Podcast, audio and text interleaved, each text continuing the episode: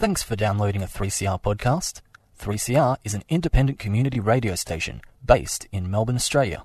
We need your financial support to keep going.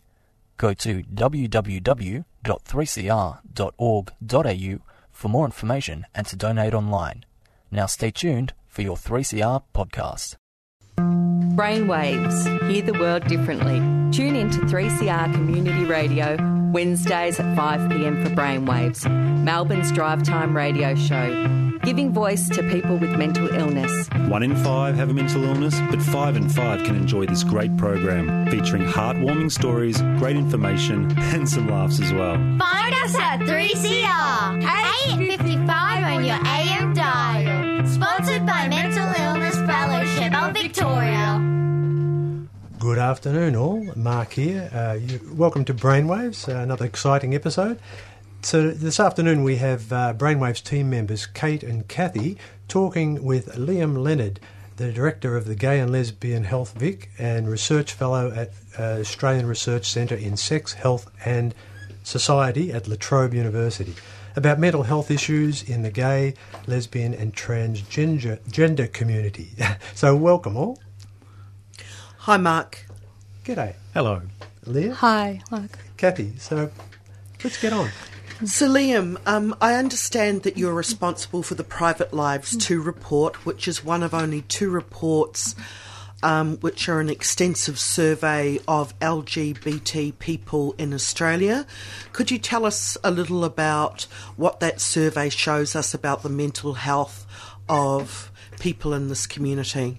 Thank you. Um, I should say that the words LG or the letters LGBT stand for lesbian, gay, bisexual, and transgender, um, and perhaps make a distinction between lesbian, gay, bisexual, and then transgender. So the transgender respondents are people who um, are trans or gender diverse. They're people who are born unambiguously with one sex but profoundly identify with the other.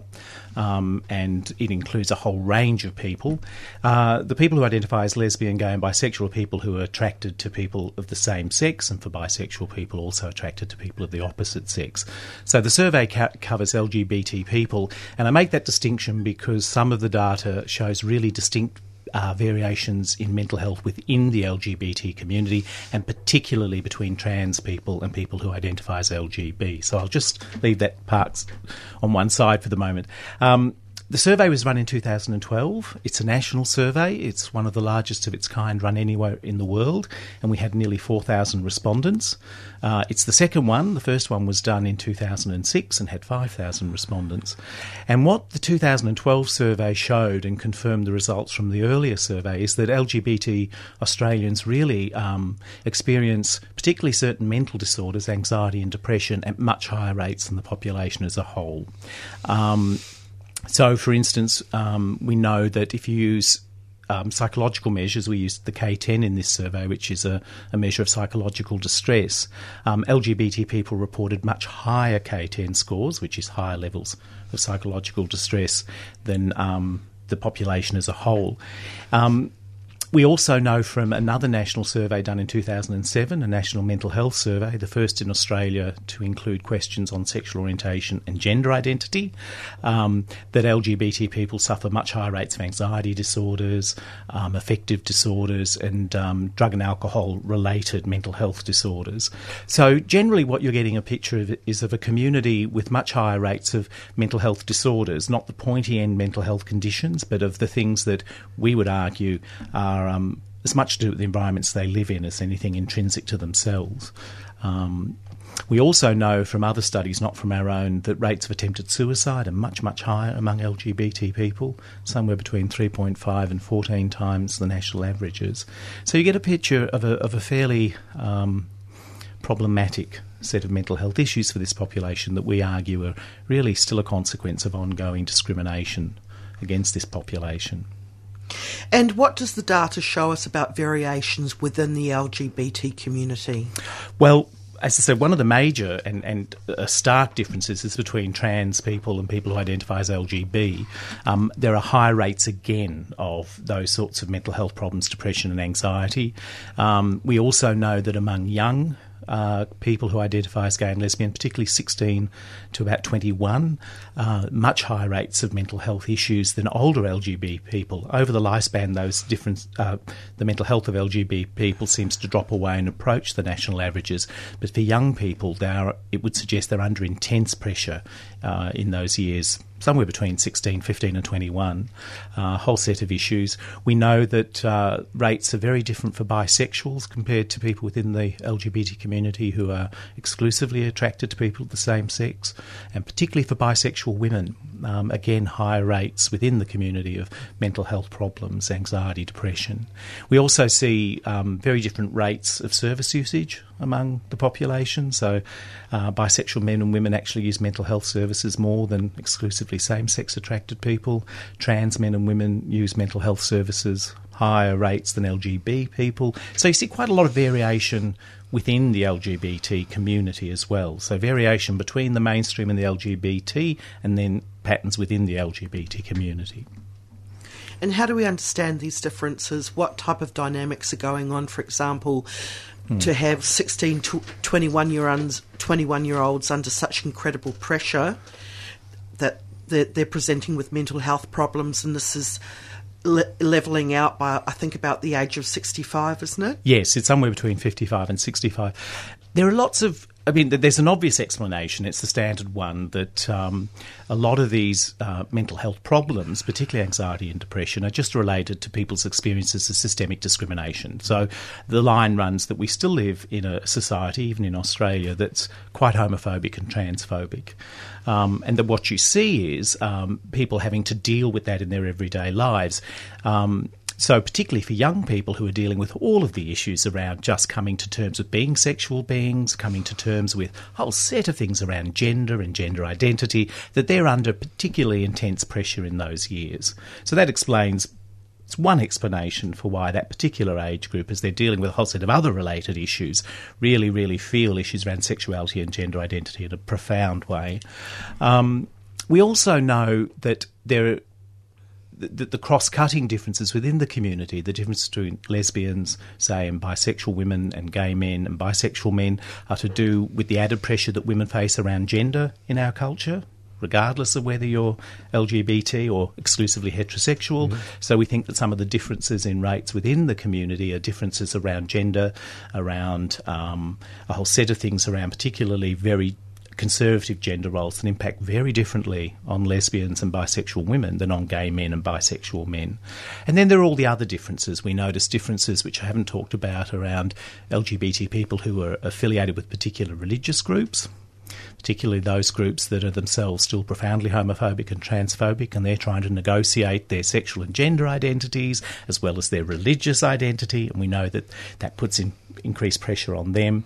There are issues, issues around rurality versus um, LGBT people living in metropolitan areas. That's reflected in data more broadly.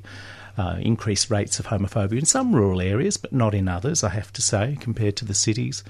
Um, so there's a number of reasons, but a lot of the, the, the sort of generic explanation is saying that this population is subject to what I call heterosexist, homophobic, and transphobic discrimination and abuse, and that can be compounded for some other populations within the LGBT community by other forms of discrimination, whether it's to do with gender or religious affiliation or where you live. So that's how that's the standard explanation. And speaking as a woman, um, what are, what are some of the dynamics around gender identity in women? Because I noticed when I had a look at the survey, um, for example, that bisexual women had poorer mental health outcomes than um, gay and lesbian women and bisexual men? Well, one of the ways I, th- I mean, this is a, an interesting question. We we can't answer that question definitively from yeah. from our data. I'm just fascinated to know what some of the dynamics might be that are going on yeah. here.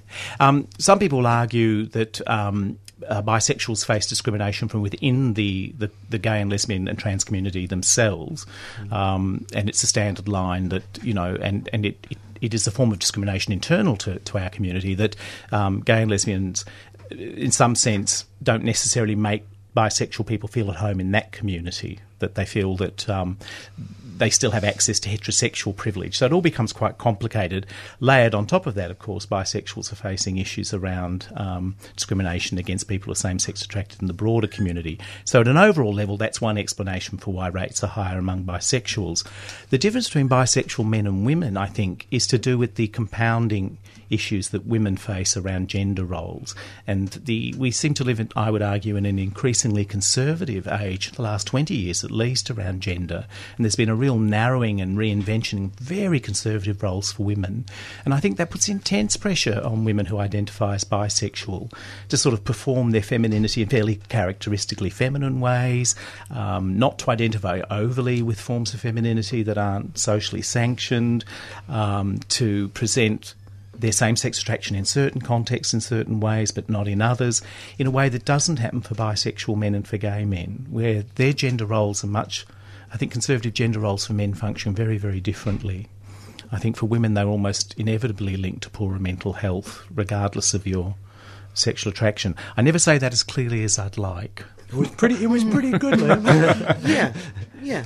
Um, could you speak a little bit more to the way in which you believe that gender roles have become more conservative over the last 20 years and its pressure on women? Could you give us a concrete example of what you're talking about here? Well, uh, that's an interesting question, can I? I think you just have to look at the presentations of women in public life again. The I remember someone pointing out that um, there are very few senior women now with short hair. It's like we're reinventing very, very conservative roles for women at the same time as women are nonetheless taking up and have anyway public roles in larger degrees. So there seems to be some notion about women's public presentation in the last 20 years conforming to very, very narrow, stereotypic I would call heterosexual, but that's just one way of framing it. Um, traditional, at, at, the very least. Yes, yeah. yeah, in a way that's really quite different from the 70s and 80s, where there seemed to be much more variability in public presentation. And I think that goes hand in hand with a, a reinvention of very conservative roles for men, but I think it just carries so much, it's so much more limiting those gender roles for women. Right. Um, so I think a whole set of things around sexual expression, around bisexuality of women, for lesbianism, they become more problematic when the public presentation of women becomes much more conservative again. And I think that just places women under intense pressures Putting that men don't on face. Women. Yeah, yeah. yeah. And could you tell us a little bit more about the differences in the mental health outcomes that, for um, trans people? Well, we, we know that the rates of um, self harm among trans people are much higher, not not from the private life study, but from a number of international studies. We know that some of the the sort of much broader pressures around mental ill health, things like socioeconomic disadvantage. We know for trans people who undergo um, gender reassignment, which would include um, hormonal treatments, but right through to um, um surgical interventions, that people who do that in their work environments um, are, experience intense pressure, and a lot of them find themselves dropping out of the workforce through stigma. Oh yes, and yes, and through just discomfort, through work colleagues who simply can't place this person who they once knew one way in the new context. Mm. So a lot of pressure, and we find that uh, a, tra- a significant percentage of people who go through transition actually end up falling out of the workforce. So they're just added pressures because. Um, um, economic insecurity, a sense of not belonging, all of those things increase your risk of certain forms of mental ill health. Um, so there's some of the pressures on trans men and women. Would it be true this this was this is just my perception and it could be wrong but I was talking to a gay colleague at, at work at MI fellowship and I said who is gay? And I said look it's like um, gay is acceptable now. It's w- gay or lesbian is more acceptable now. It's water off a duck's back more. But there seems to be um, um, a disconnect with trans men and women where there doesn't seem to be the same level of education and understanding and and and activism that that you, you're going to have more intense levels of discrimination, harassment, verbal abuse. Mm. I mean, it's true within the LGBT community over the last 10 years, um, there's been increasing visibility of trans and gender diverse uh, issues and representation, but those groups are massively underfunded. They still run on volunteer labour in a way that some of the gay and lesbian organisations don't. Mind you, we're not well funded. Um, and I do think you're seeing um, an increased visibility. So I think you're right. I think historically, trans and gender diverse issues have simply have not got the same level of support and visibility. But that's changing. Some of the trans advocates now, uh, they're incredible, they're public, uh, young people, the, the gender diverse young people we work with through some of our programs, and the number of young people who are identifying as gender diverse is increasing all the time. So there really is a, a sea change, both in visibility and I think in the confidence of some of these people to, to talk about and expect, in fact, um, that they be heard and that they get better treatment and that their their issues are better understood, um, and also that uh, they figure in policy more than they hmm. did. So yeah, I think you're right up to a point, but I do think things are changing quite dramatically. We'll just take a quick break now. Uh, we'll be back in uh, in just a few minutes after this community service announcement.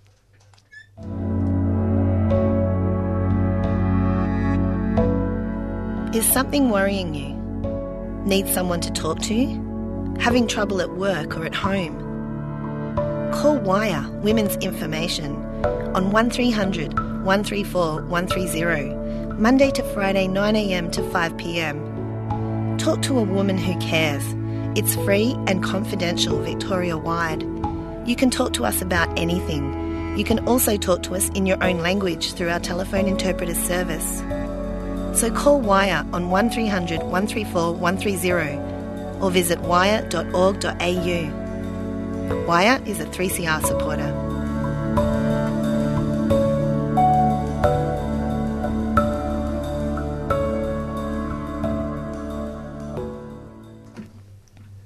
Welcome back to Brainwaves on 3CR 855 on your AM dial.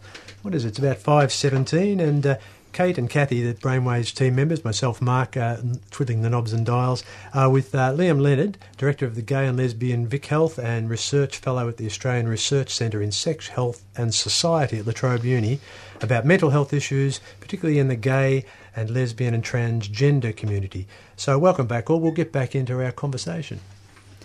Okay, so Liam, so um, What's going on to address um, LGBT people's poorer mental health in terms of research, policies, programs, and services? Um, there's quite a bit going on both at a state and at a federal level. There's a peak body called the National LGBTI Health Alliance. Um, who represent, I think, might be something like 160 organisations across the country. And over the last three years, they've developed a program called Mind Out. And it was a series of uh, mental health interventions for LGBT people, including some research, uh, a webinar series that was national, two training packages, one for clinicians and one for mental health care workers more broadly, raising their awareness of LGBTI mental health issues. And they've also developed a champions program now where they go into organisations and they try and find one or two people who may themselves be LGBT or may actually have an understanding and support the community who then work within that organisation. So it's been quite a, a successful uh, mental health intervention, is how I think of it. Um, in Victoria, we um, GLHV in partnership with the Youth Affairs Council of Victoria, who are the peak body for, for youth in Victoria, we manage something called the Healthy Equal Youth Project, the HEY Project, um, which is a $4 million initiative that's about to end in June this year at the moment, um, of seven agencies that work with what I'll call queer young people, if I can pull all the letters together momentarily. And it was funded out of mental health and youth suicide prevention money. So we do work into schools, we do work with Rainbow Network, which is around uh, workers who work with queer young kids. We do work with Minus 18, which is a representative body for young people, queer young people 18 and under. There are seven agencies, and we've worked together to try and create a really a, a capacity within the mainstream youth sector to deal with the issues affecting what we would call same sex attracted and sex and gender diverse young people, so slightly different terminology. And as part of that project, last year we also rolled out training to all of Headspace offices across Victoria. And we're hoping that if we can get another three year funding for the project, we can grow that. So that's been quite an amazing initiative. Um, There's also a number of research projects funded by Beyond Blue and the Movember Foundation. Private Lives 2 is one of them. They were our major funders for Private Lives 2, and they've also funded uh, some smaller projects on building up some online tools for self assessment for depression and anxiety for, for gay men and lesbians. They funded uh, a project from uh, run by Ruth McNair at Melbourne University on uh, problematic drinking among lesbians, queer, and bisexual women. So there is there are things going on in the sector in all sorts of different places. Um, and we'll see how it goes. Uh, we would love to get in for training for, for GPs and mental health uh, professionals, and um, we're starting to think about how we might do that. And can you see like the results from all these sort of um, programs? Um, you know, being affected in all like aspects of society. Can, can you see the results? It's an interesting question because at the moment um, we run on really, really small amounts of money, so we don't, we haven't built in um, elaborate evaluation, but that that we would like to do. We have a small evaluation of the HEY project that's being done, and that'll be delivered to the government mid this year. We're not doing it; an independent evaluator, but it's very hard to assess those broad social changes, which in part is what these programs are about. But we just do know the work that Safe Schools Coalition does into schools, and it's one of the HEY Project partners. We know that uh, just from um, fairly simple before and after evaluation that particularly the young people talk about shifts in school culture, feeling more at home, less homophobic and transphobic language. We know that teachers talk about changes in school culture. Uh, and we also know that from the HEY Project, because there are seven agencies and they all provide different types of services, we know from young people that they are starting to learn that if I'm part of a same sex or transgender support group and I need a mental health referral, they're feeling confident they can get referred to a Headspace office that has done training or they can be lo- we can contact their school and see whether they've, they've got uh, safe schools in the school doing anti homophobia and uh, anti transphobia and diversity work. Mm. So I think how we assess the effectiveness will be an ongoing issue, but when we look at individual programs within, say, something like HEY Project, I think we do see real improvements. And when we look at um, improvements across um, the broader society, I do think we're seeing changes in attitudes of which some of this work is contributing to. It'd be very hard to assess. Yep. But so far from like the grassroots, you can see that it's opening up, like um, just making pe- not just the LGBT community me- being more open-minded, but just other parts of the you know community, like they're becoming more understanding and opening to. That's that's what I think yeah. is happening. How how you what, what the measure of that is. Um, there are huge national surveys we do. Uh, we don't do. Um, Morgan Gallup used to do them, asking very simple questions around degrees of homophobia. Um, and it was interesting to see different states, different areas, rural, regional. Melbourne was one of the least homophobic places in the in the country, and we think Melbourne. it's we think it's because it's had a long history of this work. Um, we also know from a very large study called "Writing Themselves In," which um, is study a study done national study of same-sex attracted and gender questioning young people. It's been done three times since 1998. The last one was done in 2010. We know from that study that um, queer young kids in Victoria are doing better than in any other state. And that survey was the first to ask whether they were at schools that had implemented some of these anti homophobia and anti transphobia policies, which had only been conducted in Victoria. And we found that in those schools where young people said, Yes, my school has introduced these policies, queer young kids were less likely to harm themselves less likely to drop out of school. So I think that's a sign that these interventions at that level are having a real effect on making those schools that take them up mm. um, more supportive and those kids mm. feeling more at home. And I think the national survey shows that you can see that at a state based level. These young kids in Victoria are doing better than in other states that didn't have the program. So that's again, it's not absolute evidence, but I think it suggests that these programs really are changing it's, cultural and social it attitudes. Sounds really hopeful, and and and this sort of sense of acceptance, broadening acceptance, and and integration, and uh, yeah, yeah, interconnectedness is one of the things that certainly goes with mental health. There's yes, no yes, that. and and you know one of the things for a lot of LGBT people um, historically, but even can, the people who are under intense pressure is that until they come out, um, not being able to express a fundamental part of who you are already leads to social isolation yeah. and disconnection, and we all know that. Mm. Uh, and these programs and changing the broader culture makes it much more not easy. It's the wrong word. There's lots of people still have a lot of issues, but it it makes that that movement out just seem less frightening and scary. Um, and if you know there are supports at your school, even if you don't choose to use them at any particular time, it just decreases that intense pressure and, and anxiety that I think particularly young people feel, but also older LGBT people. So, um, Liam, tell us about um, Rainbow Tick, uh, program GLHV has developed with quality innovation performance for services to be accredited as LGBTI inclusive. That's very well said. I think you might have read that. I can't even remember all of that.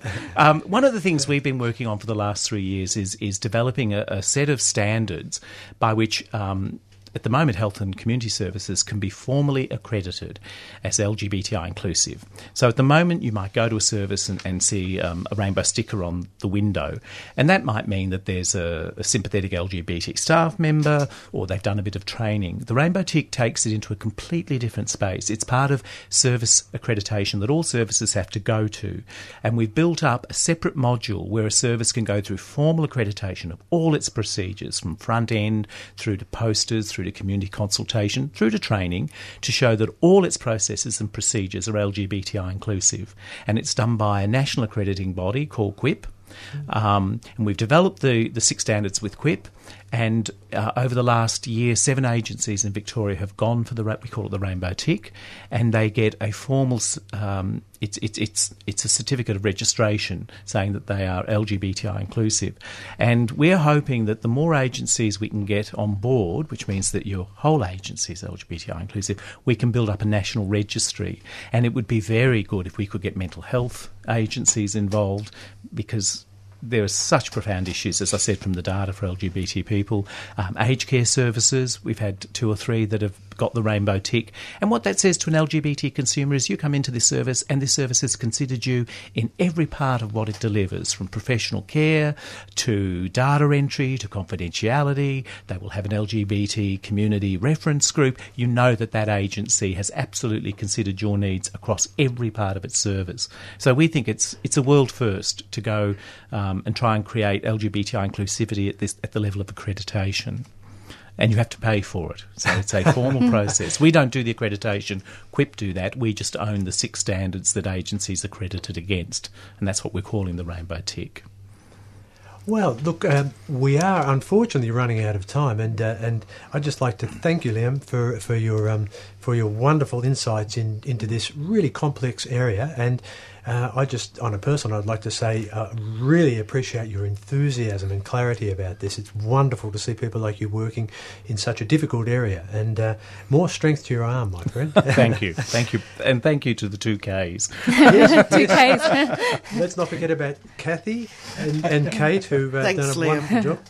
And uh, look, uh, I guess uh, the first, uh, what I'd like to say is, um, is you can listen to the podcast of this show, and certainly I encourage encourage people to uh, go to iTunes, or you can also get them at 3cr.org.au. You can send us feedbacks or thoughts, uh, or your thoughts, and just get in contact with us, especially if you have a story, suggestions, or a topic you'd like to share.